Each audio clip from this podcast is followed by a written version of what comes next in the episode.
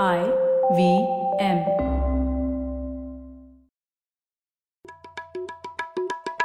भाई हम हिंदुस्तानियों को बतियाना बड़ा पसंद है। बंगाली में अड्डा, उड़िया में खोटी, कन्नड़ा में हरटे और हिंदी में पुलियाबाजी। इस कला के लिए हमारी हर भाषा में एक शब्द है। तो प्रणय और मैं तो अक्सर मिलकर पुलियाबाजी करते ही रहते हैं। हमने सोचा कि आपको भी इसमें शामिल कर लिया जाए। तो आइए प्रणय और सौरभ के साथ करते हैं पुलियाबाजी। नमस्ते। इस बार की पुलियाबाजी एक अलग अंदाज में, क्योंकि ये एनआरसी और सिटीजनशिप अमेंडमेंट एक्ट का मामला थोड़ा पेचीदा सा है। पहले आप सुनेंगे सौरभ की आवाज़ में हमारी डिस्कशन की समरी और उसके बाद जारी रहेगा हमारा यूजुअल डिस्कशन। सुनते रहिए। तो आपको लगता है कि ये सिटीजनशिप अमेंडमेंट एक्ट है CAA, इसमें क्या खराबी है? हम अपने बाजू वाले देशों में जो प्रताड़ित लोग हैं उन लोगों को सिटीजनशिप दे रहे हैं, तो उसमें क्या खराब बात है? और उससे हिंदुस्तान में रहने वालों को क्या मतलब है? खासकर लोगों ने बोल रखा है ये एंटी मुस्लिम है, इसमें मुसलमानों को तो नाम भी नहीं है। जो बाहर के प्रताड़ित हिंदू, सिख, क्रिश्चियन जो भी वहाँ की माइनॉरिटीज़ हैं, हम उनका ध्यान रख रहे हैं। उससे हिंदुस्तान में लोगों को क्या फ़र्क पड़ता है? तो ये अच्छा सवाल है। तो पहले समझते हैं कि ये बिल अभी आया ही क्यों है और इसकी शुरुआत कहाँ से हुई है। तो ये पिछले कुछ सालों में आपने देखा होगा कि ये चीज़ सब शुरू हुई थी आसाम से। और आसाम में बहुत ज़्यादा मूवमेंट रही है कि भाई वहाँ पे बाहर के लोग, वहाँ पे बहुत ज़्यादा इलीगल इमिग्रेंट्स हैं और उनको निकालिए। तो इसके लिए वहाँ पर एक्सरसाइज हुई थी NRC की, जो था नेशनल सिटीजनशिप रजिस्ट्री बना रहे थे कि भाई सब लोगों को बोला जाए कि प्रूव कीजिए आप यहाँ के सिटीजन हैं, जो लोग नहीं हैं उनको हम बाहर निकालेंगे। तो अब उस प्रूव करने में पिछले वहाँ पे वो कार्रवाई कंप्लीट हुई और नियरली 17-18 लाख लोग ऐसे निकल के आए जो कि ये प्रूव नहीं कर पाए कि वो वहाँ के लोकल लोग हैं। उसमें पहले सब लोगों को लगा था कि भाई ये तो सिर्फ वहाँ पे मुसलमान होंगे, लेकिन उस 17-18 में करीबन 11-12 लाख तो हिंदू ही निकले और बहुत सारे गलत सलत भी, क्योंकि अब हिंदुस्तान में कोई भी डॉक्यूमेंट देखने जाइए तो कहाँ से ठीक से निकल के आएंगे, काफ़ी गलत सलत निकल के आएंगे ही आएंगे। तो जिसको अंग्रेजी में हम बोलते हैं फॉल्स पॉजिटिव, जो नहीं है लेकिन फिर भी आपने अपने प्रोसेस में पकड़ लिए गए। तो अब उसके बाद में ये तो कश्मकश पड़ गई कि भाई ये तो चीज़ थी वैसे मुसलमानों को उस एरिया में से निकालने के लिए और इतने सारे हिंदू उसमें पकड़ के आ रहे हैं। तो अमित शाह जी ने सबको प्रॉमिस किया था कि भाई हम एक ऐसा कानून लाएंगे कि हिंदुओं को, क्रिश्चियंस को, सिखों को, बेसिकली नॉन मुस्लिम्स को दिक्कत नहीं आएगी, और उन्होंने प्रॉमिस किया था। तो इसके लिए अब CAA आया है कि भाई हम इन पर्टिकुलर कम्युनिटीज़ को एक एक्सेप्शन देते हैं और बोलेंगे कि अगर आप इन पर्टिकुलर कम्युनिटीज़ को बिलोंग करते हैं तो आपको हम एक एक्सेलरेटेड पाथ से, आपके पास डॉक्यूमेंट नहीं भी है कोई फर्क नहीं पड़ता, हम आपको एक एक्सेलरेटेड पाथ से सिटीजनशिप दे देंगे। अगर आप नहीं प्रूव कर सकते कि आप इंडियन हैं तो एक तरह से आप इलीगल हुए, और आपको अब हमने इस लॉ के तहत इलीगल से लीगल घोषित कर दिया।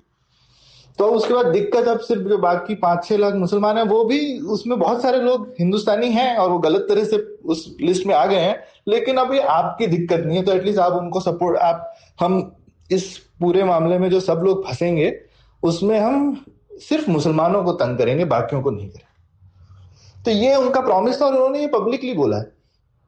ऐसा नहीं है कि ये कोई उन्होंने छुपा के रखा, उन्होंने ठीक से प्लान बताया था कि भाई यहाँ एक तरह का पायलट प्रोसेस हुआ आसाम में, उससे ये लर्निंग सामने आई है। अब ये पूरे हिंदुस्तान में अगर करें तो करोड़ों लोग आएंगे गलत इस प्रक्रिया में, और उसमें ज़्यादा हिंदू ही आएंगे क्योंकि ज़्यादा हिंदू रहते हैं हिंदुस्तान में। और अब उन्होंने एक एक्सेप्शन क्रिएट किया है ताकि अगर कोई इंसान गलती से इसमें फंस भी जाए तो भी कोई फर्क नहीं पड़ता, क्योंकि अब अगर इलीगल आपको घोषित किया जा रहा है लेकिन आप मुसलमान नहीं है तो ठीक है, फिर आपके पास में ये एक बात है कि आप इसमें ना फंसे। तो ये समझने वाली चीज़ है कि ये लॉ इसीलिए लाया गया है क्योंकि NRC करनी, क्योंकि और ये उन्हीं के लिए जो हिंदुस्तान में है, क्योंकि ये सिर्फ 2014 से पहले आए हुए हिंदुस्तान में लोगों के लिए। ऐसा नहीं है कि इस लॉ के तहत कोई प्रताड़ित व्यक्ति पाकिस्तान या बांग्लादेश में से अप्लाई कर सकता है इंडिया में आने के लिए कि भाई मेरे को यहाँ पे बहुत तंग किया जा रहा है, क्या मैं हिंदुस्तान आ जाऊँ। ये लॉ उन चीज़ों को कवर ही नहीं करता। और सिर्फ हमको अगर प्रताड़ित लोगों को हैंडल करना हो तो ये हम करते आ रहे हैं। श्रीलंका से हमने कितने हिंदुओं को हिंदुस्तान में बसाया, सरकार का खुद का स्टेटमेंट आया क्योंकि इस लिस्ट में श्रीलंका नहीं था। लोगों ने पूछा आपने श्रीलंका के हिंदुओं को क्यों नहीं इंक्लूड किया है, तो उन्होंने कहा वहां के हम इतने सारे हिंदुओं को ऑलरेडी बसा चुके हैं, तो बिना किसी लॉ के बसा चुके हैं ना।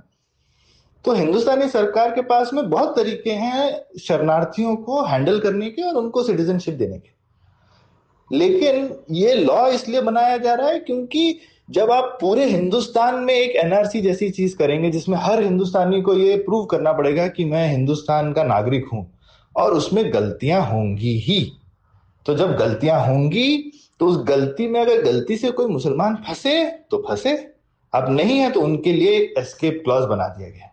तो ये सीएबी या सीएए और एनआरसी को अलग से देखिए ही मत, क्योंकि वो देखने वाली चीज है नहीं, ये दोनों लिंक्ड हैं और एक साथ हैं, और इस चीज को अभी नहीं रोका तो फिर अगली बार जरूर पछताएंगे। और ऐसा नहीं है कि हिंदू हैं तो बच जाएंगे, क्योंकि कहना आसान है कि भाई ठीक है अगर आप हिंदू हैं और फिर भी आप गलत फंस गए तो उसके बाद आपके पास एस्केप क्लॉज है, लेकिन सब कुछ होगा तो कागज पत्तर से ही, कोई ब्यूरोक्रेटिक प्रक्रिया से ही। अब उसमें अगर कोई लोकल ऑफिशियल आपको नहीं पसंद करता है, आपकी पसंद की पार्टी पावर में नहीं है, तो आपको जिसको कहते हैं प्रोसेस, पनिशमेंट बाय प्रोसेस तो मिल ही सकती है, हर किसी को मिल सकती है, और हिंदुस्तान में प्रोसेस ही पनिशमेंट है, लॉ वॉ जो भी हो। तो इस तरीके का आप लॉ गवर्नमेंट के हाथ में दे दीजिए जिससे वो तंग कर सके आपको। और आज की डेट में बीजेपी है, कल कांग्रेस आ गई या लेफ्ट वाले लोग आ गए पार्टी में, तो ये तो एक आप डंडा दे रहे हैं, जो भी सरकार में हो वो आपको तंग कर सकता है कल को। ठीक है, लॉ जैसा भी होगा, एक बार प्रोसेस बन गया तो ठीक है भाई हमने आपको गलती से डाल दिया इलीगल की लिस्ट में, अब आप करवाते रहिए अपना नाम दूसरी साइड, कोर्ट कचहरी के चक्कर काटते रहिए। सरकार को ये प्रूव करना चाहिए कि आप यहाँ के नहीं हैं, उल्टा थोड़ी होना चाहिए। अगर उनको लगता है कि कोई इलीगल है तो आप प्रूव कीजिए आप सरकार है।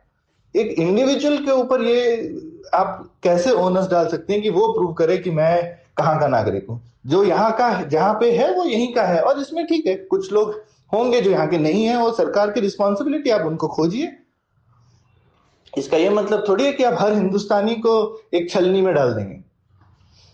तो ये मैं आशा करता हूं कि अब आपको ये चीज आपके दिमाग में नहीं आनी चाहिए कि एक सीएबी एक तो अलग इशू है और इससे हम अपने पड़ोसी देश के प्रताड़ित लोगों के लिए कोई हेल्प कर रहे हैं, बिल्कुल नहीं कर रहे हैं। ये एक तरीका है हिंदुस्तान में मेनली मुसलमानों को तंग करने का, लेकिन उसकी आड़ में, क्योंकि मुसलमान तो थोड़े ही हैं, ज्यादा तो हिंदू ही हैं, तो संख्या तो ज्यादा हिंदुओं की ही होने वाली है कल, जो कि तंग होने वाले हैं, तो बच के रहिए।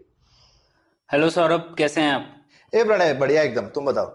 सौरभ, इतना कुछ चल रहा है, पूरे भारत भर में हर जगह प्रोटेस्ट चल रहे हैं, ये सरकार ने जो सिटीजनशिप अमेंडमेंट बिल लाया है उसके ऊपर, तो इसके ऊपर पुलियाबाजी तो बनती है, मुझे समझना भी है एग्जैक्टली क्या है, बहुत ही पेचीदा सा मामला है और इसका असली इत्मीनान से डिस्कशन तो हुआ ही नहीं है मुझे लगता है अभी तक।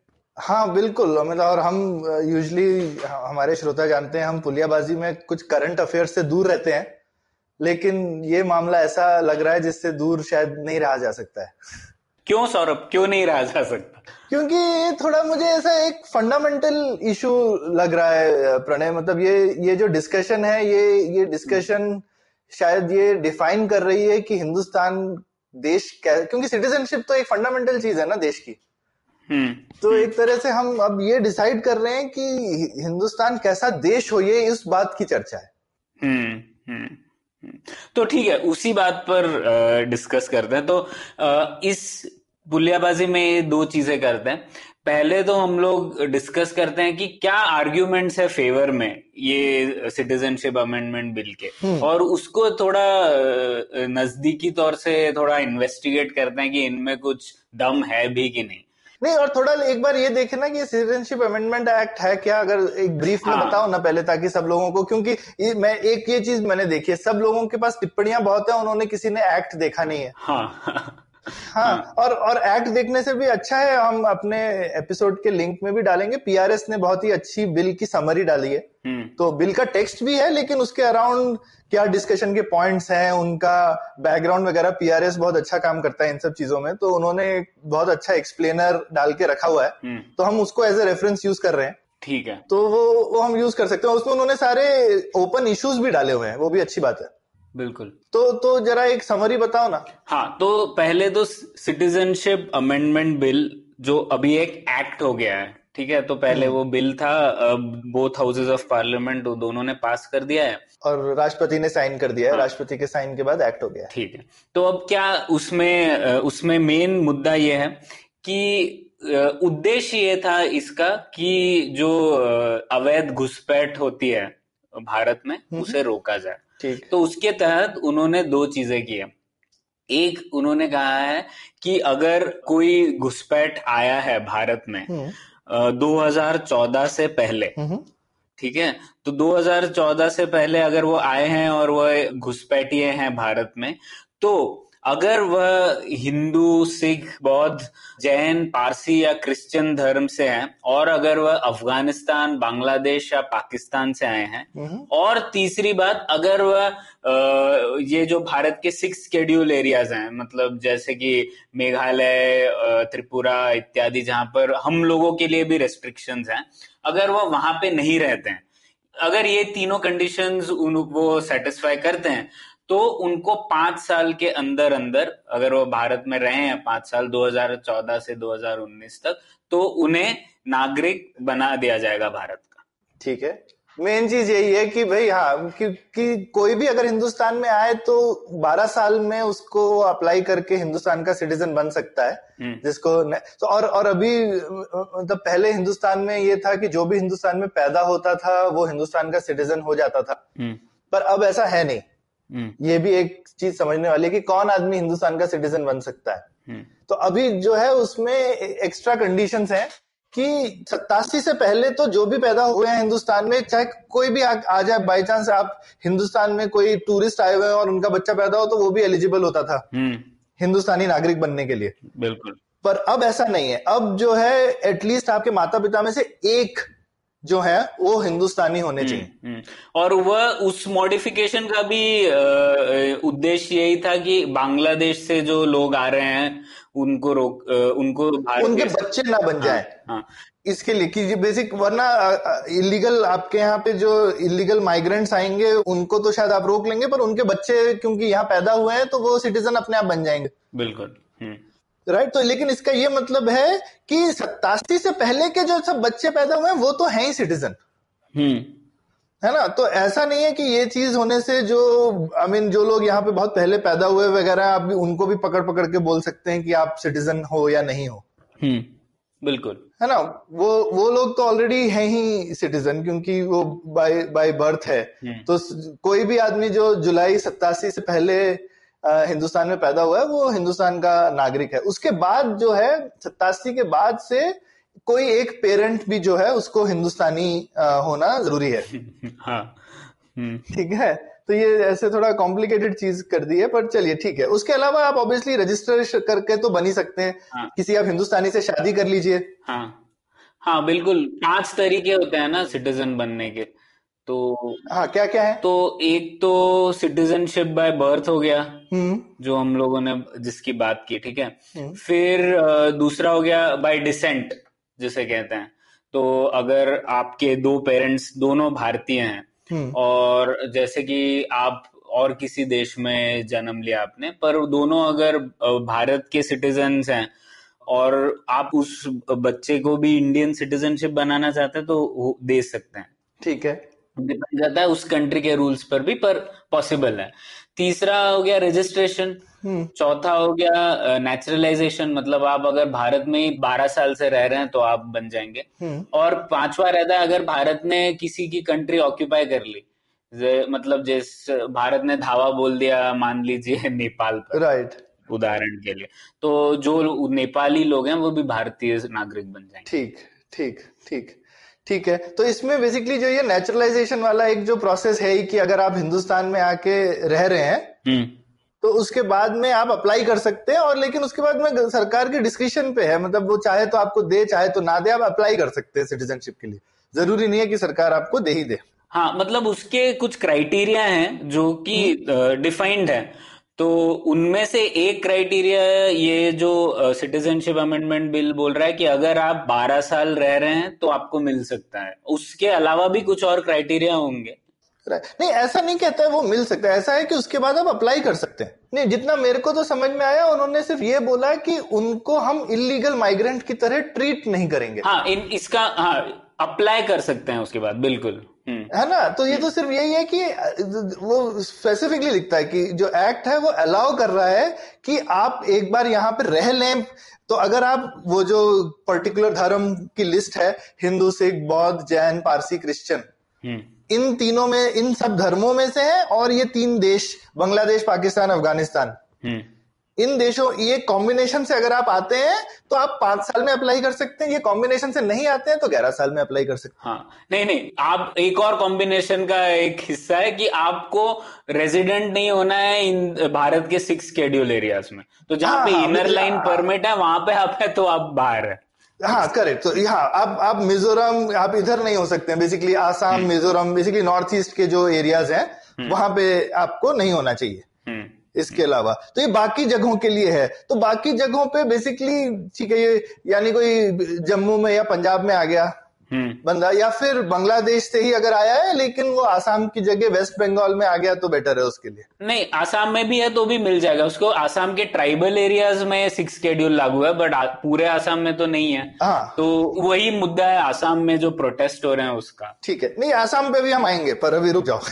ठीक है। हाँ, तो अभी हम पहले ये समझ लें कि ये किया तो ये करके क्या फायदा है। 5 साल और 11 साल से मतलब हिंदुस्तान में आके नहीं रहे अगर, तो ये 5 साल में आपको क्या फर्क पड़ता है। आप 5 साल में सिटीजनशिप मिला या 11 हिंदुस्तान में कोई मतलब सिटीजनशिप मिलने पे आपको ठीक है एक भारत का पासपोर्ट मिल जाएगा जिससे आप शायद ट्रैवल वगैरह कर सकते हो आराम से कंट्री के बाहर, है ना। हिंदुस्तान में तो आपको ट्रैवल करने के लिए, ये तो ज्यादातर इतने गरीब लोग आते हैं, इनको क्या फर्क पड़ेगा, शायद गल्फ में काम करने जा सकता है आदमी इसके लिए, या क्या क्यों ये डिमांड है भाई। हाँ, नहीं वही मुद्दा है, क्यों आखिर क्यों। एक ही शायद इसका मैं आर्ग्यूमेंट ढूंढ पाया, जैसे नितिन गडकरी ने अभी स्टेटमेंट दिया था, आज या कल ही दिया था, कि उन्होंने बोला कि देखिए मुसलमानों के लिए कितने देश हैं पर हिंदुओं के लिए एक भी देश नहीं है। तो शायद ये सिटीजनशिप अमेंडमेंट बिल एक जरिया है इस गवर्नमेंट को ये साबित करने का कि देखिए अब हम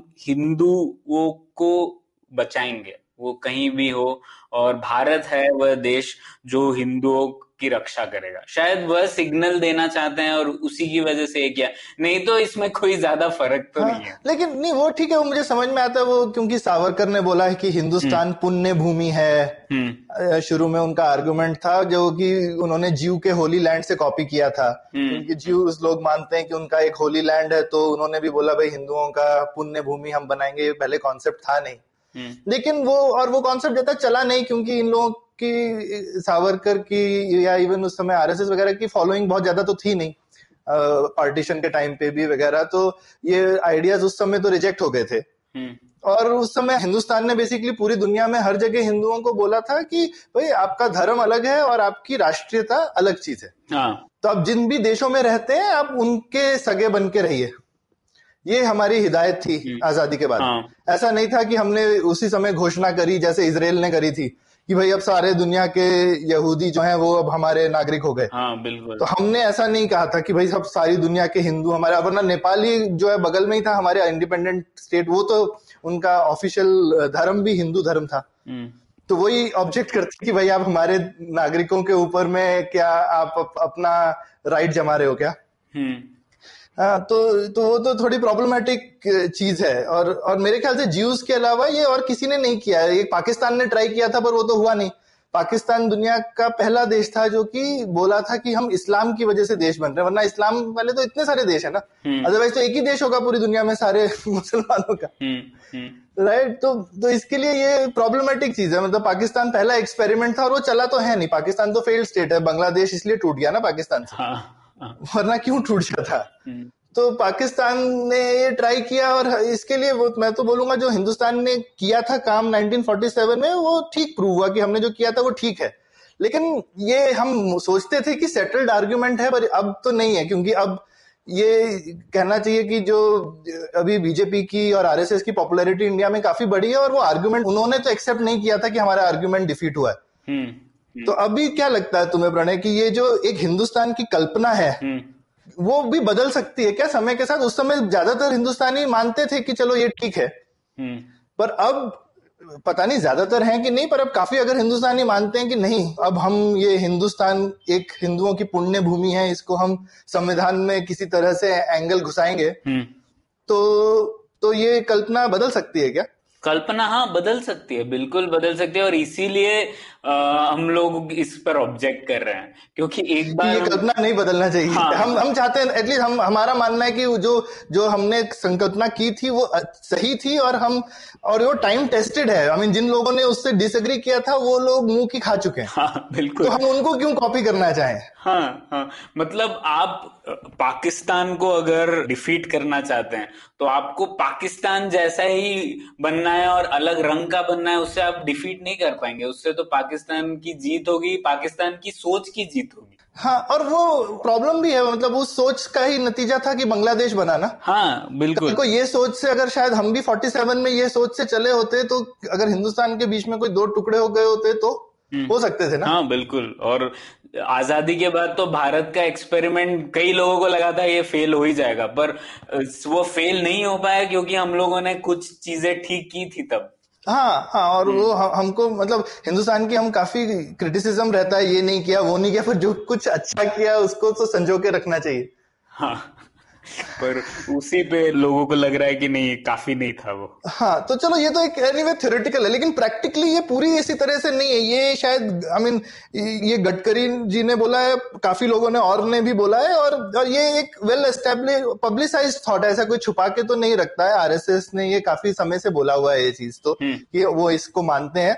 लेकिन अब ये बिल में भी एग्जैक्टली ऐसा तो नहीं है, यहाँ पे पारसी भी हैं, क्रिश्चियन भी हैं, जैन भी हैं, हाँ नहीं, बौद्ध भी हैं, सिख भी हैं। और इसमें एक और नहीं है सौरभ की जो हिंदू जैसे श्रीलंका में है वह तो नहीं आते इसमें। हाँ, वो क्यों नहीं आते? श्रीलंका में तो बहुत ज्यादा प्रताड़ित है क्योंकि, लेकिन वहां पे वो बौद्ध लोग उनको प्रताड़ित करते हैं, मुसलमान नहीं करते।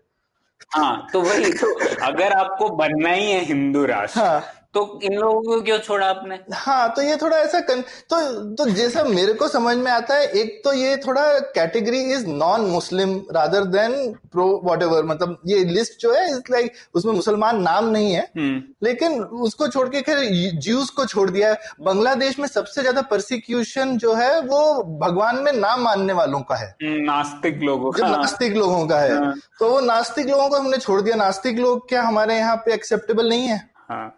हाँ, जबकि हिंदू धर्म में तो नास्तिकता एक्सेप्टेबल भी है। तो उनको क्यों छोड़ दिया हमने, नास्तिक लोगों को? हाँ, और नास्तिक तो छोड़िए, आपने हिंदू लोगों को ही क्यों छोड़ दिया? श्रीलंका के हिंदू लोगों को तो एक ये दिखता है कि अगर लड़ाई में हिंदुओं के साथ में मुसलमान नहीं है तो उसमें इंटरेस्ट थोड़ा कम है। हाँ या ये एक चीज दिखती है। तो ये तो और इसका प्रैक्टिकल इम्पैक्ट क्या है? एक मैं आईबी की रिपोर्ट देख रहा था, वो कह रहे थे कि इस प्रोबेबली पूरी कैटेगरी में 10,000 से ज्यादा लोग नहीं है। बिल्कुल हाँ, इंडिया में हाँ ज्यादा होंगे नहीं, क्योंकि ये अप्लाई करता है अगर आपने रजिस्टर, आपको पता पड़ गया कि कोई इलीगल माइग्रेंट है या नहीं।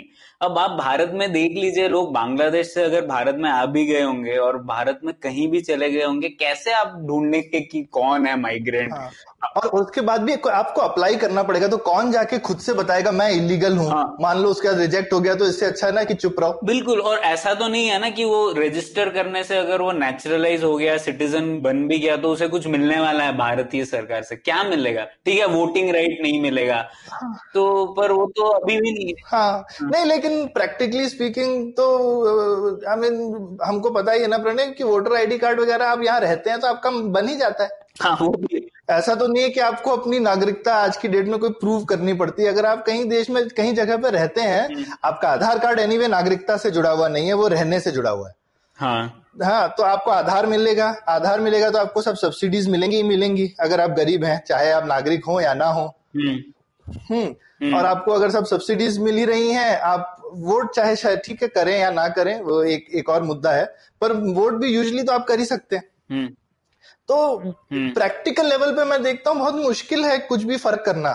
हाँ बिल्कुल, प्रैक्टिकल लेवल पे इस इंस्ट्रूमेंट से जो सरकार, मान लीजिए ठीक है, सरकार को ये चाहिए कि वह सिग्नल करे पूरे विश्व को कि सब हिंदू यहाँ पर आ जाए, हम लोग उससे वाकिफ नहीं रहते। पूरे विश्व को नहीं, मुझे तो लगता है ज्यादा शायद आई मीन जो उनके सपोर्टर्स हैं शायद उनको ज्यादा सिग्नल करने वाली चीज है कि देखो हम इस डायरेक्शन में कुछ कर रहे हैं। हाँ। तो हम पूरा हिंदू तो नहीं कर रहे हैं बट एटलीस्ट नॉन मुस्लिम तो कर रहे हैं। हाँ। तो ये वो भी क्योंकि वो हिंदू वाला भी जैसा हमने डिस्कस किया वो एकदम ठीक से तो नहीं किया है, बिल्कुल। हाँ।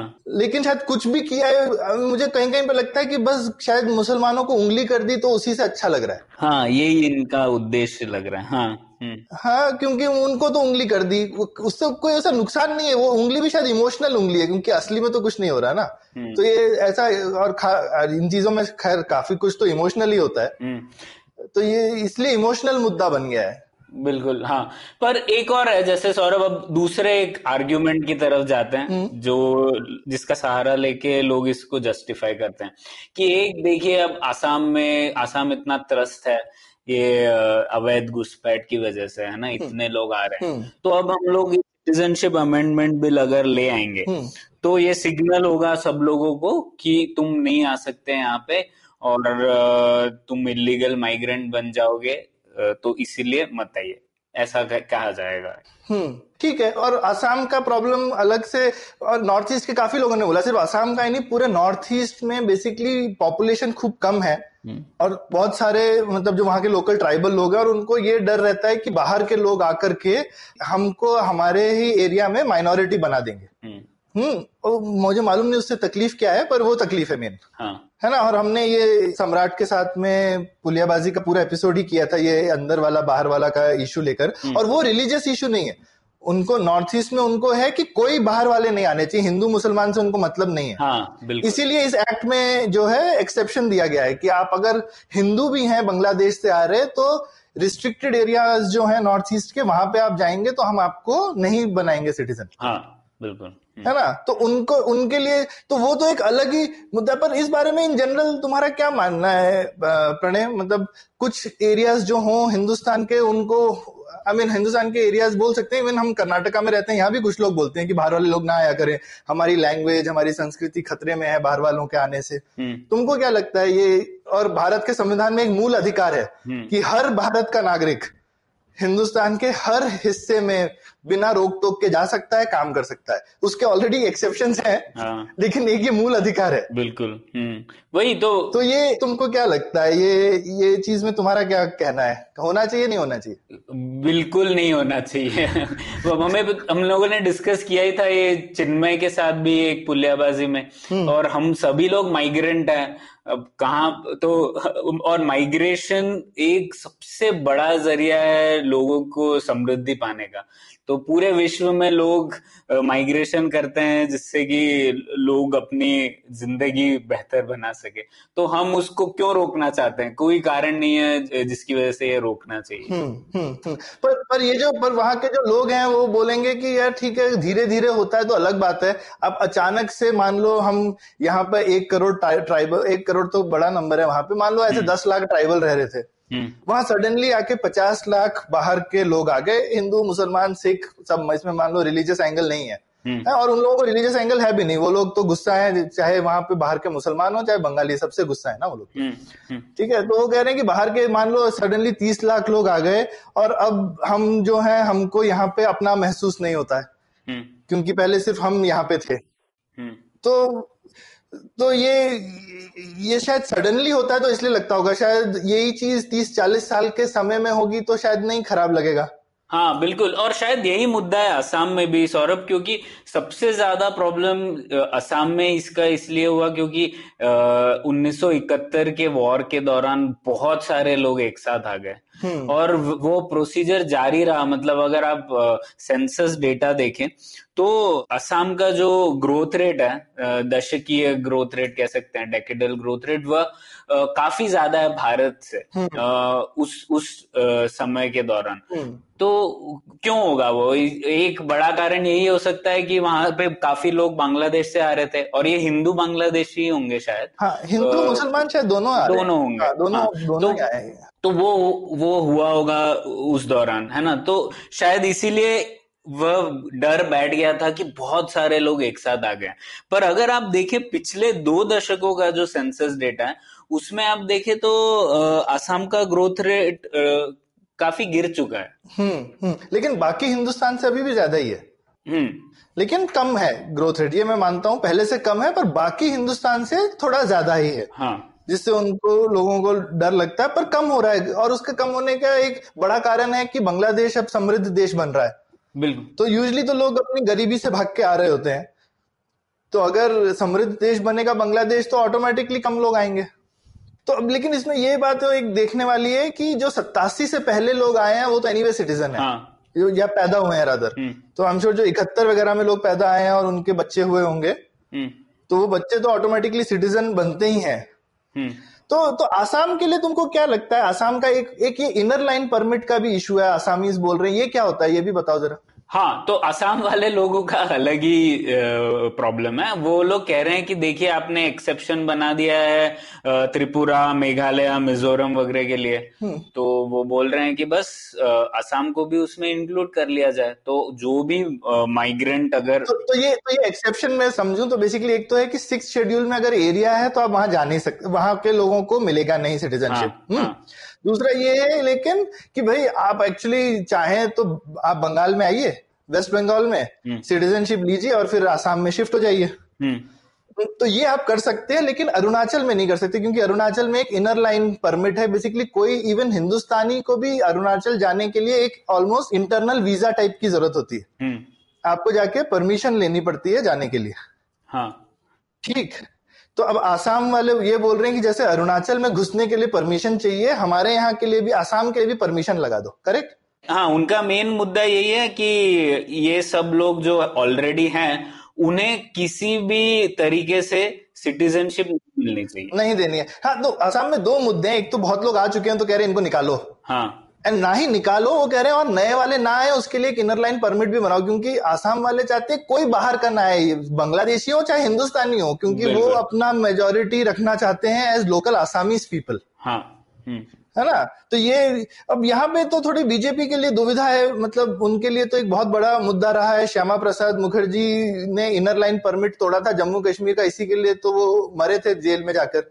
हाँ। तो जम्मू कश्मीर में भी एक तरीके का परमिट था अंदर घुसने के लिए। हाँ। और उन्होंने जाकर के उस परमिट को तोड़ा था और उसके लिए उनको जेल कर दिया गया था, जेल में उनकी मृत्यु हो गई थी। और उसके बाद में वो एक बहुत बड़ा मुद्दा रहा है उनके लिए आज तक। इसके लिए 370 क्यों हटानी, इसीलिए तो 370 हटानी थी। मुझे सबसे बड़ा एक जिसको कहते हैं आयरनी ये दिख रही है कि 370 और ये आसाम वाला मुद्दा सेम ईयर में हो रहा है। तो जहां एक साइड में हम 370 हटाया है हमने जम्मू कश्मीर के लिए, और दूसरी साइड में आसाम को एक 370 चाहिए। हाँ, बिल्कुल। हाँ, हाँ, वो कह रहे हैं हमको भी दे दो। अभी देखना है कि बीजेपी क्या करती है। मतलब हम तो होप कर रहे हैं कि बीजेपी बेसिकली बोलेगी कि भाई सब हिंदुस्तानी लोग हर जगह रह सके, क्योंकि उन्होंने यही आर्ग्यूमेंट जम्मू कश्मीर में दिया तो फिर आसाम में क्यों ना हो। हाँ, लेकिन आसाम में लोगों को ये पसंद नहीं। तो ये अभी जो एक्ट का प्रोटेस्ट हो रहा है ये अलग अलग रीजन से हो रहा है। आसामी लोग बोल रहे हैं कि भाई हम तो चाहते हैं किसी को मत दो, और बाकी पूरे हिंदुस्तान में प्रोटेस्ट ये है कि सबको एक ढंग से दो। हाँ, बिल्कुल। तो किसी को भी ये एक्ट पसंद नहीं है। हाँ, और इसकी शुरुआत ही मेनली हुई है आसाम से। तो आसाम में तो इसी के साथ में जुड़ा हुआ चीज है नेशनल जो पॉपुलेशन रजिस्ट्री है, या एनआरसी भी जिसको बोलते हैं, तो वो क्या है और आसाम में क्या हुआ था उसका। हाँ, एक ये बैकग्राउंड भी इम्पोर्टेंट है ना। हाँ, वही तो national register of Indian citizens, मतलब करेक्ट चीज एनआरआईसी है। अच्छा। तो national register of Indian citizenship कह रहा है कि बेसिकली एक रजिस्टर होना चाहिए जिसमें सब भारतीय नागरिकों की पंजीकृत होना है, सूची बनाई दी जाए। हाँ, हाँ, सूची बना दी जाए, वह एनआरसी है। तो ये तो हम लोगों ने डिस्कस किया था कि सुप्रीम कोर्ट ये एनआरआईसी की डिमांड असम में काफी टाइम से चल रही थी।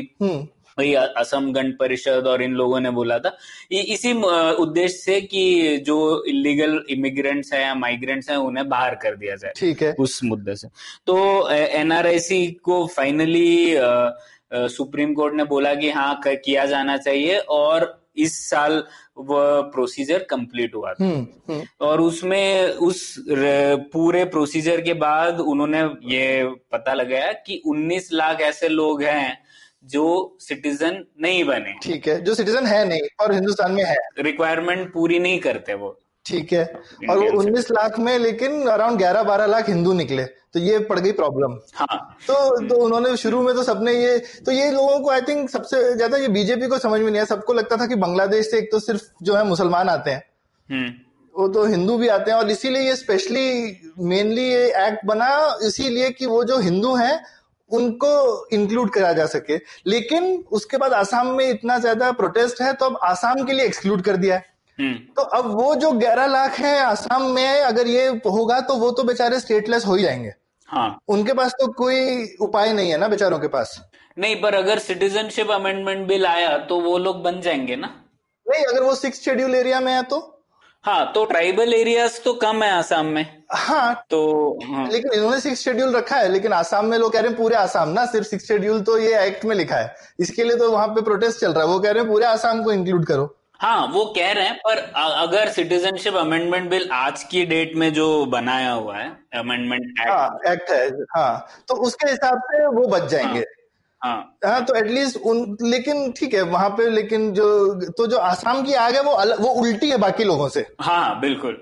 हाँ, इसमें भी, इस 11 लाख में भी कुछ ऐसे लोग होंगे जो 2014 के बाद आए होंगे, और ऐसे होंगे जो 2014 के पहले आए होंगे। हाँ, ये भी इम्पोर्टेंट है। तो ये जो नया सिटीजनशिप अमेंडमेंट एक्ट भी है, ये 2014 के बाद के लोगों को तो काउंट ही नहीं करता, उसके बाद के तो सब लोग घुसपैठिए हैं। हाँ, चाहे कोई भी धर्म के हो। हाँ, बिल्कुल। तो आप अगर 2014 के बाद पहले आए हो, तो आपने 5 साल भारत में अगर गुजारे हो कंटिन्यूअसली, तो आप बन सकते हैं भारत के नागरिक। ठीक है, तो आप बन सकते हैं, आप अप्लाई कर सकते हैं, जरूरी नहीं है मिलेगा।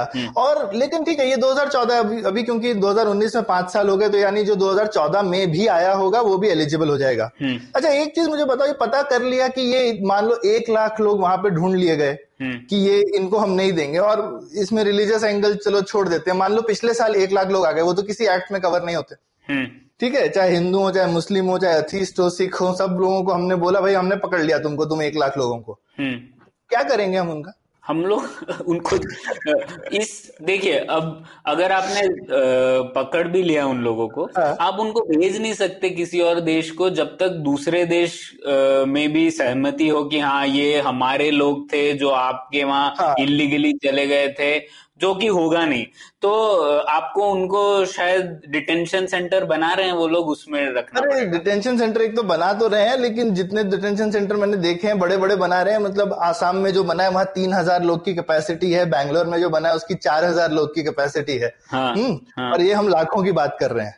हाँ, हाँ, तो ये पहले तो हम 1 लाख लोगों को क्या कहते हैं रखने के लिए इतने बड़ा इंफ्रास्ट्रक्चर बनाए। हाँ, कि जहाँ पे ये लोग जाके रहे। हाँ, और वहाँ क्या उनको बस हम एक तरह से उनको कैद कर लेंगे। हाँ, कैदी हो गए वो हमारे देश में। बिल्कुल, उनका कहना यही है, मतलब इन समर्थकों का, कि वह कैदी, मतलब उन्हें एक निचले स्तर पर रखा जाए। नहीं, मतलब पर कैदी तो नहीं बना, निचले स्तर का क्या मतलब, कैद कर लेंगे, उनके छोटे बच्चे हों या कुछ, हम क्या बच्चों को कैद खाने में डाल देंगे? हाँ? कोई लॉजिक नहीं है इसका। हाँ, ये तो नहीं कोई, मतलब प्रैक्टिकली भी मैं सोच रहा हूँ ये करेंगे हम क्या, मतलब इसका फिर मुझे बस यही दिख रहा है कि हम कुछ लोगों को तंग वंग करके एग्जाम्पल बना सकते हैं। कि देखो हम तंग कर रहे हैं इनको। हाँ, शायद एक डेटरेंस स्थापित करना चाहते हैं कि देखिए अब तो 2 प्रॉब्लम है ना यहाँ पे, एक स्टॉक है माइग्रेशन का और एक फ्लो का है। मतलब जो लोग ऑलरेडी आ गए हैं वह स्टॉक हो गए। फ्लो मतलब प्रवाह कैसे रोका जाए आगे बढ़ते हुए। तो ये लोग शायद कहना चाह रहे हैं कि देखिए अगर हम लोगों ने उदाहरण बना दिया कुछ एक लोगों का, 1 लाख छोड़िए 1000 लोगों को भी अगर हम लोगों ने कैद रख दिया, तो ये एक सिग्नल होगा, जो लोग अब आना चाहते हैं उनका प्रवाह बंद हो जाएगा क्योंकि वो डर जाएंगे। पर इसमें मुझे लगता है, मान लो आपने वो जो 1000 लोग पकड़े उसमें, और हमने काफी रिपोर्ट देखी, एक तो कारगिल के मतलब आर्मी ऑफिसर्स वगैरह को भी उन लिस्ट में डाल दिया गया है। हाँ। कारगिल में लड़ाई वड़ाई की हुए और वगैरह। अब वो 1000 में हिंदुस्तान में ऐसा तो नहीं कि गलती नहीं करती सरकार, हमारी सरकार कोई इतनी कॉम्पिटेंट तो है नहीं, बिल्कुल। हाँ। तो मान लो उस 1000 में से आपने 10 लोग असली नागरिक हिंदुस्तान के पकड़ के उनको कैद खाने में डाल दिया कि तुम तो नागरिक हो नहीं। क्योंकि उनके पास सही पेपर नहीं है या फिर उन्होंने ठीक से कन्विंस नहीं कर पाया या कोई भी रीजन हो, क्योंकि हम तो पहले कैद खाने में डाल देंगे, उसके बाद केस चलता रहेगा। हाँ। तो उससे बांग्लादेश में लोग क्या ज्यादा डरेंगे कि हिंदुस्तान के करोड़ों लोगों में डर फैल बैठ जाएगा। बिल्कुल। इसके दो अभी निष्कर्ष निकले, ठीक है। एक तो आप सरकार को और ज्यादा खर्च करने पड़ेंगे अपने रिसोर्सेज, अपने पैसे इन लोगों पर जो कि इलीगल माइग्रेंट्स है, क्योंकि इन्हें डिटेंशन सेंटर भी बनाना पड़ेगा, उसको मेंटेन करना है वो सब। और दूसरा इसका डर फैलेगा भारतीय लोगों में ही, ना कि बांग्लादेशियों में। हाँ, और मुझे लगता है वो सबसे ज्यादा जो हिंदुस्तान में मुसलमानों को डर है कि ये एक हथियार बन जाएगा किसी भी मुसलमान को बेसिकली जाकर के। तो पहले वो एक्ट में ऐसा नहीं था, तो अभी वो एक्सेप्शन बना दिया है, उसमें सिर्फ मुसलमान नहीं है। तो अब बेसिकली आप किसी भी मुसलमान को आप तंग कर सकते हो जाके कि प्रूव कर तू यहाँ का नागरिक है कि नहीं है, है ना। और अगर तुमने प्रूव नहीं किया, और मैं बोलता हूँ ना भी हो, क्योंकि आपने डाल रखा है। अब कोई हिंदू है इस चीज का भी क्या प्रूफ होता है। आप जाके किसी को बोलो तू प्रूव कर तू हिंदू है। इवन सुप्रीम कोर्ट ने भी बोला हुआ, क्योंकि हिंदू का डेफिनेशन इतना जनरल टाइप का है कि भाई उन्होंने भी ये बोला है जो कि ये बाकी किसी धर्म में नहीं है, वो हिंदू है एक तरह से। हाँ, है ना। तो ये बड़ा, तो आप जो भी सरकार में हो वो किसी को भी जाकर तंग कर सकता है कि पहले तो, क्योंकि आपको रजिस्टर तो होना है ना एक नेशनल रजिस्ट्री में। तो एक ये भी एक चीज है, क्योंकि होम मिनिस्टर का ठीक एकदम खुल के बयान है कि सिटीजनशिप अमेंडमेंट एक्ट और एनआरसी ये आप अलग अलग नहीं है, ये क्रोनोलॉजिकल ऑर्डर है कि पहले ये होगा और उसके बाद एनआरसी हो रहा है, ताकि हिंदुओं को दिक्कत ना हो। हाँ सौरभ, यही एक और आर्ग्यूमेंट दिया जाता है सीएबी के फेवर में। लोग कह रहे हैं कि देखिए ये दोनों अलग अलग चीजें हैं, सीएबी कर सकते हैं हम लोग जिससे कि आगे हम लोग माइग्रेशन रोक दें, और एनआरसी शायद ना करें हम लोग। तो भारत के लोगों को डरने की कोई जरूरत नहीं है, ये सिर्फ बाहर से, भारत के बाहर से आने वाले लोगों की तरफ है। हाँ, मतलब लेकिन वो तब होता ना अगर ये चेकिंग गेट पे हो रही होती। ये एग्जिस्टिंग, जैसा आपने कहा स्टॉक वर्सेस फ्लो, अगर आप कोई आदमी बांग्लादेश से हिंदुस्तान आना चाहता है और वो अप्लाई करे कि भाई मैं यहाँ पे पीड़ित हूँ, और उस समय आप बोल सकते हैं कि ठीक है आप क्यों पीड़ित हैं, आप या तो पॉलिटिकल वजह से पीड़ित हो सकते हैं क्योंकि आप अपोजिशन में हैं, या फिर आप हो सकता है अथीस्ट हैं या हिंदू हैं वहां पर और आपको रिलीजियस आपका परसिक्यूशन हो रहा है, तो आप अप्लाई करें, आपकी एप्लीकेशन एक्सेप्ट हो जाए बेसिस कि आपकी क्या परसिक्यूशन है। लेकिन ये तो हम कर ही नहीं रहे हैं। हम ये पूरा लॉ जो है, इसलिए जो लोग कह रहे हैं कि भाई आप बाहर के लोगों का ध्यान नहीं, बाहर के लोगों से तो ये रिलेशन है ही नहीं ना। हाँ। ये पूरा जो एक्ट है ये सिर्फ आज की डेट, आज की भी नहीं, 2014 से पहले आए हुए लोगों के ऊपर लागू होता है। बिल्कुल। हाँ। आज की डेट में जो भी लोग हैं बाहर, उनका इससे कोई लेना देना नहीं है। हाँ। तो ये कहना कि ये हिंदुस्तानियों को इससे मतलब नहीं होना चाहिए, गलत है। क्योंकि जब आप हिंदुस्तान में लोगों को टटोलेंगे तो उसमें आप कभी, एक तो सबको टटोलने की बात हो रही है। ये नहीं है कि सरकार जो है वो अगर किसी को सस्पेक्ट करती है तो फिर उसके खिलाफ केस बनाए कि तुम इलीगली आए हो, ये नहीं है। अभी उल्टा हो रहा है कि हम रजिस्ट्री बनाएंगे, आप प्रूव कीजिए कि आप नागरिक हैं। हाँ, नागरिक होने का प्रूफ जो है वो नागरिक को देना है, सरकार को ये नहीं प्रूव करना है कि तुम इलीगल हो। उल्टा होना चाहिए ना यूजुअली, तो वरना हम सब लोग इलीगल हैं अनलेस प्रूवन अदरवाइज। एनआरसी आने के बाद तो यही आइडिया है ना। बिल्कुल बिल्कुल वही आइडिया है। तो ये चीज तो मुझे काफी, तो ये तो मुझे तो यही लगता है कि अगर हम इतना जो भी पैसा वैसा खर्च होने की बात हो रही है तो पहले तो हम फ्लो पे ध्यान दें, है ना। भाई बॉर्डर पे ठीक से कंट्रोल करो ना। और बीएसएफ तो सीधे होम मिनिस्ट्री के अंदर आती है, बीएसएफ ही सबसे करप्ट है। धक्का पासपोर्ट फेमस है ना बांग्लादेश में। हाँ, धक्का दे के भेजती है अंदर जो भी लोग आना चाहते हैं। तो आप कंट्रोल कीजिए फ्लो को, आप ही के अंडर में तो है डायरेक्टली। हाँ, और जो ऑलरेडी अंदर आ गए उनके लिए क्या बोलते हो, क्या करना चाहिए? मुझे तो लगता है सौरभ कि जो अंदर आ चुके हैं उनको कुछ वर्क परमिट जैसे चीजें बना देनी चाहिए। और दूसरा प्रॉब्लम जो है वो आसाम में होंगे, तो असम में ये आग बन चुकी है अंदर वाला बाहर वाला की। तो अगर ये वर्क परमिट दूसरे काफी अलग अलग स्टेट्स हैं भारत में, अगर वह दे दें तो ये जो एग्जिस्टिंग स्टॉक है उसे थोड़ा डिस्पर्स कर देंगे पूरे भारत में। तो वहां पे अपने आप आग थोड़ी कम हो जाएगी। और मुझे लगता है ठीक है, हमने कश्मीर में जो भी किया, क्योंकि वो वहां अगेन क्योंकि शायद हिंदू मुसलमान का मामला था तो उससे ऐतराज था, पर वो मॉडल चल रहा था ना इतने टाइम से। यहाँ पे भी कुछ स्टेट सब्जेक्ट दे दो कि जाकि जो आसाम स्टेट के स्टेट सब्जेक्ट वाले हैं, जैसे सरकारी नौकरियां से लोगों को अक्सर लगता है सरकारी नौकरी बाहर वाला ना ले जाए, है ना, तो सरकारी नौकरियां जो है वो रिस्ट्रिक्ट कर दो। आप ये मत बोलिए कि क्योंकि मुझे लगता है ठीक है, अगर ये बाहर के लोग बहुत सारे आ भी जाते हैं आपकी जगह पे, तो एक तो आप उनको वोटिंग राइट मत दीजिए, तो स्टेट सब्जेक्ट के साथ आप वोटिंग राइट जोड़ सकते हैं उस स्टेट में, और सरकारी नौकरी जोड़ सकते हैं। ये दो चीज अगर जोड़ दी तो मुझे लगता है कि आसाम वाले लोग काफी हद तक मान जाएंगे। थोड़ा मतलब हमारे लिए और खासकर सरकार के लिए थोड़ा हजम करने की मुश्किल बात है कि एक तरफ उन्होंने स्टेट सब्जेक्ट खत्म करवाया और दूसरी तरफ लगाएंगे, पर ये शायद एक पॉसिबल सोल्यूशन है। हाँ बिल्कुल, जैसा हम लोगों ने डिस्कस किया, अगर इस स्टॉक को आपको भेजना है वापस, ऐसा कोई और तरीका नहीं है कि आप किसी देश में भेज सकते। हाँ, वो लेना भी तो चाहिए उनको, कौन लेने वाला है इस तरह से। और बांग्लादेश से हमारी ऑलरेडी लड़ाई होनी, मतलब बांग्लादेश हमारे इतने अच्छे रिलेशनशिप है, ये सब होने के बाद जो है उनके साथ ऑलरेडी लड़ाई। अभी उन्होंने कल एक आदमी को पकड़ के बोल दिया हिंदुस्तान का जासूस है। हिंदुस्तान के जासूस तो उनके सरकारी मेहमान होते थे कुछ टाइम पहले तक। बिल्कुल हाँ।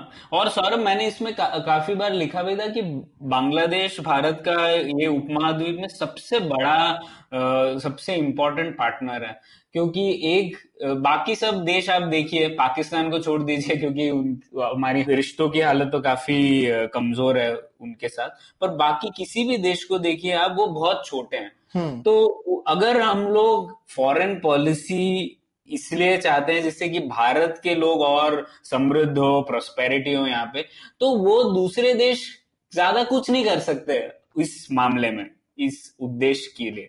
लेकिन बांग्लादेश वह अलग है, क्योंकि बांग्लादेश इतना बड़ा है। तो देखिए हमारे जैसे पिछले साल बांग्लादेश भारत के टू व्हीलर्स का सबसे बड़ा एक्सपोर्ट मार्केट उभर के रहा।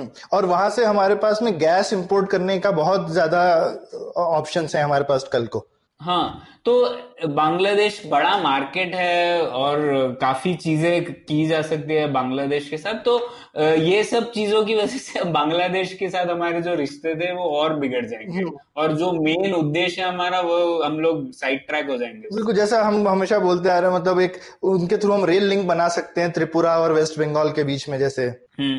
तो वो सब चीजें जो है, बिल्कुल वो सबसे बड़ा हमारा आस्क है बांग्लादेश से, कि हम लोग अब हम हमेशा कहते रहते हैं कि हमारा नॉर्थ ईस्ट जुड़ा हुआ नहीं है, कटा हुआ सा है। तो चित्तगोंग पोर्ट से हम लोग त्रिपुरा या मिजोरम जाने का रास्ता जो है वह सब हो सकता है बांग्लादेश के जरिए ही। और अगर हम लोग ये सब चीजें करेंगे तो कोई हमें, बांग्लादेश वाले क्यों हमें कुछ भी अलाउ करेंगे। तो ये तो एक नेशनल लेवल पे। तो अभी तो बेसिकली मुद्दा अगर हम समराइज करें तो एक तो अपने आप में ही जो सिटीजनशिप अमेंडमेंट एक्ट भी है, वो भी कोई मतलब उसकी भी कोई समझदारी दिखी नहीं। हाँ, अब इनको ऐसा इससे इसकी वजह से जो आपने ठीक है 11 साल से 5 साल कर दिया, तो उससे या तो आप सबका 5 साल भी कर सकते हैं अगर आपको करना ही था, तो उससे मतलब अगर मुसलमानों का भी एनीवे अप्लाई कर रहे हैं, अगर आपको लगता है कि जो बंदा आ रहा है वो उस लायक नहीं है या एक्सट्रीमिस्ट हो सकता है, कुछ होता है, रिजेक्ट कर दीजिए। एनीवे सरकार के ऊपर है ना कि किसको, कोई ऑटोमेटिक सिटीजनशिप तो किसी को मिल ही नहीं रही है।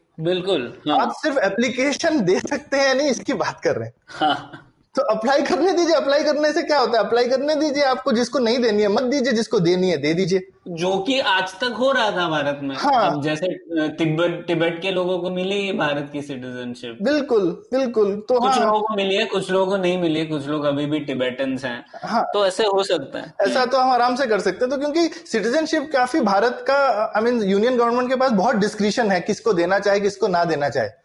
तो ये एक तो एक्ट का, एक तो मुझे लगता है कि सिवाय लोगों को उंगली करने के कि भाई हाँ देखो इसमें हमने मुसलमान नाम नहीं रखा, तो एक तो भारत के मुसलमानों को एक थोड़ा सा फील करवाने के लिए कि देखो, और दूसरा जो एक प्रैक्टिकल इम्प्लीकेशन है कि एनआरसी के साथ में इसको लगा लिया जाए, तो एक तरह से जैसा डिमोनेटाइजेशन हुआ था ना कि हर नोट बैंक में जाएगा और फिर आपके पास वापस आएगा, तो एक तरह से अब हर इंसान का डिमोनेटाइजेशन है, हर इंसान रजिस्ट्री में जाएगा, उसके ऊपर एक ठप्पा लगेगा सरकारी, और फिर आप नागरिक बन के उसमें से बाहर निकलेंगे। ये अच्छा है उदाहरण, ठीक है। तो अब उसमें हमने देखा है कि कितनी गड़बड़ हुई। और हम सरकार पे क्या भरोसा, मतलब हिंदुस्तान में 125 करोड़ लोग हैं भाई। अगर सरकार का 0.1% भी एरर रेट है तो उसमें 13 लाख लोगों की जान जाने वाली है, कोई छोटा मोटा नंबर नहीं है। मतलब हम सरकार पे कैसे भरोसा करते हैं। सरकार नोट नहीं गिन पाई थी, 2000 के नोट एटीएम में फिट नहीं हो पाए थे टाइम पे, ठीक है। ऐसी ऐसी तो प्रॉब्लम है। और ऊपर से एनीवे नियत पे भरोसा नहीं है कि आप एनीवे मुसलमानों को उंगलियां कर रहे हैं, तो सबसे ज्यादा मुसलमानों को ही दिक्कत आने वाली है जब आप इस तरीके की काम करेंगे। और शायद सरकार जो मुसलमान नहीं भी है, आप दिक्कत तो किसी को भी करवा सकते हैं। बिल्कुल, हाँ। शायद आपके पास ही डॉक्यूमेंट नहीं होंगे। और सौरभ, यही उत्तर भारत में जैसे कई जगहों पर आधार इम्प्लीमेंटेशन में भी प्रॉब्लम हुई थी, क्योंकि लोगों के पास नहीं है प्रूफ्स। हाँ, अरे कर्नाटका में आधार पेनिट्रेशन कहते हैं, सैचुरेट हो गया है। It is at 92% of population, फिर भी 8%, हाँ 8% रहेगा, क्योंकि उनको नहीं मिल रहा, किसी वजह से नहीं मिल रहा है, जो भी वजह होगी, किसी के फिंगरप्रिंट काम नहीं करे, जो भी है। लेकिन ठीक है, इसकी वजह से उनको सब्सिडी नहीं मिल रही है। हाँ, वो भी खराब बात है। और वो एक आधार की आलोचना है कि आधार की वजह से कितने लोग बाहर हो गए हैं सिस्टम में से।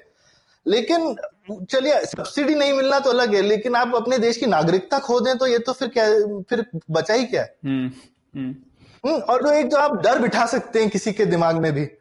हाँ सौरभ, और एक और चीज शायद फंडामेंटल तौर पे हमें ये भी जानना चाहिए कि किसी भी चीज को हम लोग शून्य नहीं कर सकते। अगर आपको फ्लोज रोकने भी हैं, किसी भी चीज को जीरो करने का जो कॉस्ट रहता है वो इन्फिनिटी होता है। तो वो बोलते हैं ना मार्जिनल कॉस्ट। तो अब देखिए जैसे अमेरिका में हम लोग देख लेते हैं, अमेरिका में जबरदस्त पुलिस होगी, जबरदस्त चीज है, पर ऐसा नहीं है कि वहां पे चोरी होती नहीं होती है। तो हर चीज का हम लोग कॉस्ट बेनिफिट एनालिसिस करना होता है कि अगर ये चीज करने से हमें जो फायदा मिलता है वह इस पे जो लागत होती है उससे बेहतर है या नहीं। अगर है तो हमको उस चीज को करना चाहिए, अगर नहीं तो नहीं करना चाहिए।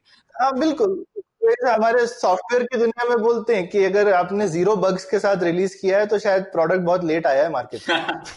बिल्कुल, ठीक है। तो ऐसा नहीं कि जीरो की बहुत कीमत है। जैसे आप चाहे तो आप हर इंसान को बोल सकते हैं ना, आप घर के अंदर ही रहिए, बाहर निकलना मना है, सब चोरियां बंद हो जाएंगी। पर वो तो इम्प्रैक्टिकल है। आप क्या सोसाइटी में एक ही पैरामीटर को मैक्सिमाइज करना चाहते हैं? नहीं ना। तो फिर हम डिसाइड करते हैं कि ठीक है, सब लोगों को इधर उधर जाना है, उसके लिए हम फिर थोड़ी पुलिस लगा सकते हैं और ये कर सकते हैं, और इस तरह से एक बैलेंस आप मेंटेन करते हैं सोसाइटी में। हाँ, तो इस नजरिए से अगर आप देखें तो कॉस्ट की तरफ एक आ गया कि एक तो गड़बड़ियां होंगी।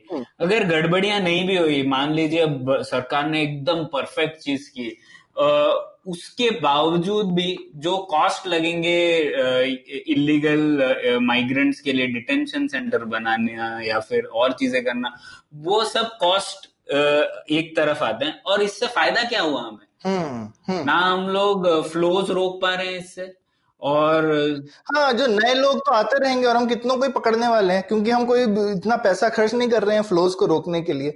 और पूरे हिंदुस्तान में क्या 1% के करीब लोग बोल रहे हैं इलीगल माइग्रेंट है शायद। 1% तो बहुत ज्यादा है सौरभ।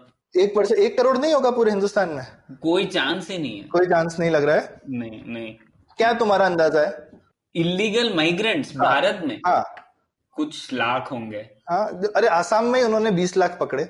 हाँ, तो वो तो हाँ 20 लाख उनके डेफिनेशन के तौर पे ना। हाँ, वो 20 लाख में बहुत सारे हम ऑलरेडी जानते ही हैं कि वो ठीक नहीं थे। हाँ, तो और सौरभ ये भी देखना चाहिए कि अब बांग्लादेश से लोग क्यों आएंगे, मतलब कि बांग्लादेश से लोग आएंगे, एक तो आसाम नहीं आएंगे, आना भी चाहेंगे तो बहुत सारे भारत के दूसरे हिस्सों में आना चाहेंगे। और दूसरी तरफ अगर इकोनॉमिक माइग्रेशन की बात हो रही है तो बांग्लादेश से भी बहुत लोग गल्फ जाते हैं, जैसे भारत से जाते हैं। बिल्कुल जाते हैं। तो हाँ, तो उनके लिए भी अलग, आप यूरोप जाइए तो आपको बांग्लादेशी रेस्टोरेंट्स मिलेंगे जो भारत इंडियन रेस्टोरेंट के नाम पर बेचते। हाँ हाँ, बहुत है। यूके यूरोप में बहुत बांग्लादेशी हैं। हाँ, तो मतलब भारत में ऐसा क्या है कि वो लोग भारत ही आने चाहिए? हमने कोई ऐसे सुरखाब के पर भी नहीं लगाए हुए हैं। हाँ, तो 1 करोड़ ये सब तो बहुत बड़ा नंबर हो गया। 1 करोड़ मतलब हम लोग बोल रहे हैं, बैंगलोर की पॉपुलेशन है 1 करोड़। हाँ हाँ बिल्कुल बिल्कुल। तो ये तुमको लग रहा है इतना तो हो, तो यानी 1% से तो डेफिनेटली कम है।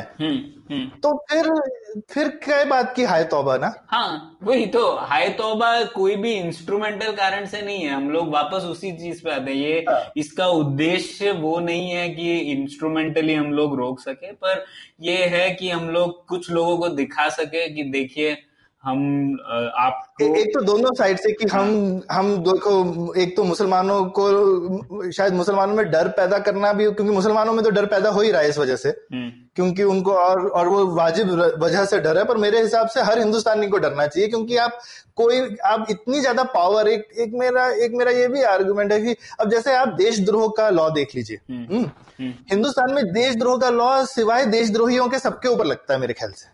हाँ अभी हालिया हुआ था ना सौरभ कुछ ऐसे। हाँ कहीं झारखंड में या कहीं पे गांव वालों ने, क्योंकि उनकी जमीनें जबरदस्ती ली जा रही थी, तो उन्होंने पत्थरों के ऊपर में हिंदुस्तान का संविधान लिखना शुरू कर दिया। तो वहां पे हजारों लोगों पे देशद्रोह का आरोप लगा दिया। हाँ। संविधान लिखने पर। हाँ। क्योंकि आप ये कह के कि आप सरकार के खिलाफ जा रहे हैं। अरे सरकार के खिलाफ जाना देशद्रोह थोड़ी होता है, सरकार के खिलाफ जाना तो हर, जैसे हेल्डन ने बोला था, हर नागरिक को करना चाहिए सरकार का ऑपोजिशन। हाँ वही राष्ट्र और सरकार में फर्क है। हाँ सरकार को चेक में रखना हर नागरिक का धर्म है। हाँ।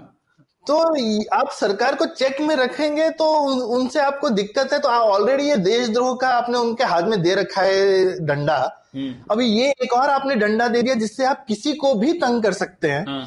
तो कोई भी ब्यूरोक्रेट, कोई भी नीचे लेवल का आदमी कहीं भी तंग, हर किसी को कोई स्वयं होम मिनिस्टर आके थोड़ी तंग करने वाला है। हाँ और सौरभ हो सकता है कल को सरकार बदल जाए और यही जो आपने एक और डंडा दे दिया सरकार के हाथ में, तो वो आप पर भी पड़ सकता है।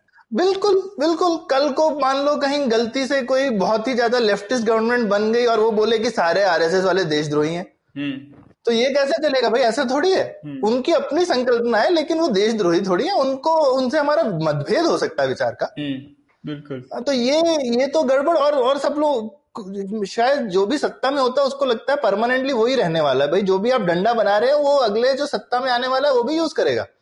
हाँ तो सरकार के पास तो मेरे हिसाब से हर पॉलिटिशियन को भी और शायद जितने उनके सपोर्टर्स हैं उनको भी रखना चाहिए ये अपने दिल में कि इनके पास में जितनी कम ताकत हो नागरिकों को तंग करने की उतना अच्छा है। हाँ बिल्कुल, क्योंकि एक तरह से ये नागरिक को तंग करने की ताकत दे रहे हैं ना आप। हाँ तो ये ठीक है। मतलब मुझे लगता है कि शायद सिर्फ यही चीज एक छोटी सी भी ध्यान में रखी जाए तो मुझे लगता है सब नागरिकों को हिंदुस्तान के बोलना चाहिए कि इस चीज से दूर रहो। ये जो पेचीदे वाली चीज है कि नहीं ये सिर्फ हिंदू नहीं है, उसमें क्रिश्चियन भी है, मुसलमान नहीं है, ये देश का है, आप बहुत लीगल आर्गूमेंट बना सकते हैं, पर एक मोटे तौर पर मेरे ख्याल से हमको हमेशा ये देखना चाहिए, खासकर हिंदुस्तान जैसी जगह में जहाँ पे सरकारें ऑलरेडी उनका तंत्र की शक्ति इतनी खराब है, अब उनको एक तो और ज्यादा इम्पोर्टेंट काम दीजिए मत, जो हैं वो तो ठीक से करें। हाँ। और कम से कम लोगों को तंग करने की पावर मत दो तो अच्छा है। हाँ बिल्कुल बिल्कुल।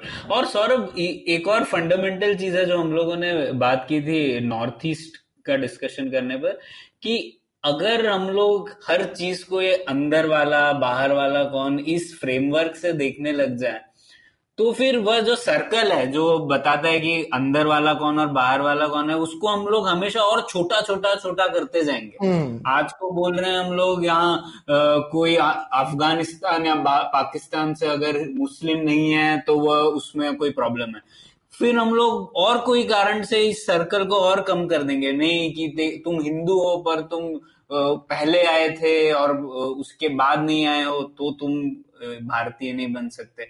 फिर ये सर्कल अगर हम कम करते जाएंगे तो फिर भारत नहीं रहेगा। बिल्कुल बिल्कुल। और कुछ पता नहीं चलता। मतलब ये खासकर लॉज की काफी लंबी उम्र होती है, हम एक तरीके का प्रिंसिपल एक्सेप्ट कर लें तो वो फिर प्रिंसिपल में क्लॉजेस तो ऐड होते जाएंगे। तो एक हमको एक मूल सिद्धांत वाले मुद्दे पर ही चीजों को रोकना चाहिए कि यार ये सिद्धांत ही गलत है ना चीजों को देखने का। हाँ। फिर इस सिद्धांत में आप और आगे तो चीजें कल आज की डेट में नहीं भी है वो कोई और जोड़ देगा, मे भी आपकी सरकार नहीं जोड़ेगी, पर आपकी सरकार यहीं थोड़ी रहने वाली। इस तरीके का आप फंडामेंटल सिटीजनशिप टाइप का एक्ट डालोगे तो ये तो अगले 20 साल चलेगा ना। हाँ। तो सौरभ अगर हम लोग ये आप सोचिए, अगर आप भारत के दुश्मन हो या आप कोई पाकिस्तान में हो और आप वहां से देखिए ये जो डेवलपमेंट्स हो रहे हैं भारत में और ये जो अंदर वाला बाहर वाला फ्रेमवर्क यूज हो रहा है, तो आप बहुत खुश हो जाएंगे वहां पर। नहीं, पाकिस्तान तो बोलेगा यार हमारे साथ जो हुआ 71 में, भगवान करे यही हो, और मैं क्या कर सकता हूँ इनको 71 वाली सिचुएशन पे ले जाने के लिए। बिल्कुल, हाँ, है ना। जो लोग सोच रहे होंगे हम लोगों के साथ जो गई गुजरी है वो इनके साथ भी कल होने वाला है, हम कैसे उसे एक्सिलरेट कर दें। हाँ, वही तो, हम लोग जाने अनजाने में जो वह चाहते हैं एग्जैक्टली वही हो रहा है। जहाँ हमको अपने आप में एकजुट होकर रहना चाहिए, हम ऐसी खुद ही वजह ढूंढ रहे हैं। वो लोग तो हमको नहीं अलग कर सकते, पर शायद हम खुद ही को अलग अलग करने की वजह खुद ही जुटा रहे हैं। हाँ, और एक तो हम लोग वो गलत कर रहे हैं, सरासर गलत कर रहे हैं। दूसरा, हम लोग वो इस मुकाम पर कर रहे हैं जब भारत की अर्थव्यवस्था थोड़ी डगमगाई हुई है। भारत में हम लोगों को और कई मकाम है जो हासिल करना है ना। हम लोग उसको हम लोग सब साइड में छोड़ के हम लोग ये अंदर वाला कौन बाहर वाला कौन उसके ऊपर डिस्कशन कर रहे हैं। नहीं, ये तो मतलब वो बात तुम्हारी ठीक है कि टाइमिंग गलत है, पर मुझे लगता है कि ये चीज किसी टाइम पे भी ठीक नहीं है। हाँ, वो भी है। तो मतलब वो टाइमिंग का आर्गुमेंट तो बात ठीक है कि ये टाइमिंग स्पेशली खराब है, पर ये शायद ये चीज कोई भी टाइम पे नहीं करनी चाहिए। ठीक है, आशा करते हैं कि मतलब हम भी कोई एक्सपर्ट नहीं है, लेकिन हमारी डिस्कशन से अगर इस मुद्दे पर किसी और के विचारों को अगर हेल्प मिली हो और उनको समझ में आई हो ये मुद्दा और अच्छे से, और आप लोग भी हमको बताइए आप लोग क्या सोचते हैं। आपको लगता है कि हमने कोई आर्गुमेंट मिस कर दिया या और कोई ऐसा रामबाण आर्गुमेंट है जिससे हमारी सारी की सारी डिस्कशन धाराशाही हो जाती है, तो हम जरूर सुनना चाहेंगे। आप बताइए हमको। बिल्कुल, लिखिए हमें पुलियाबाजी ट्विटर पर या फिर फेसबुक पर, या फिर हम लोग ईमेल पर भी अवेलेबल है। शुक्रिया। उम्मीद है आपको भी मजा आया। यह पॉडकास्ट संभव हो पाया है तक्षशिला इंस्टीट्यूशन के सपोर्ट के कारण। तक्षशिला पब्लिक पॉलिसी में शिक्षा और अनुसंधान के लिए स्थापित एक स्वतंत्र संस्था है। आप दुनिया के किसी भी कोने में हो, आपकी उम्र कुछ भी हो, अगर आप पब्लिक पॉलिसी, विदेश नीति या टेक्नोलॉजी गवर्नेंस में रुचि रखते हैं, तो तक्षशिला की वेबसाइट takshashila.org.in पर उनके कोर्सेज को जरूर चेक कीजिए। और अगर आप पुलियाबाजी में शामिल होना चाहते हैं तो हमसे कनेक्ट कीजिए puliyabazi@gmail.com पर या फिर @puliyabazi ट्विटर पर। शुक्रिया।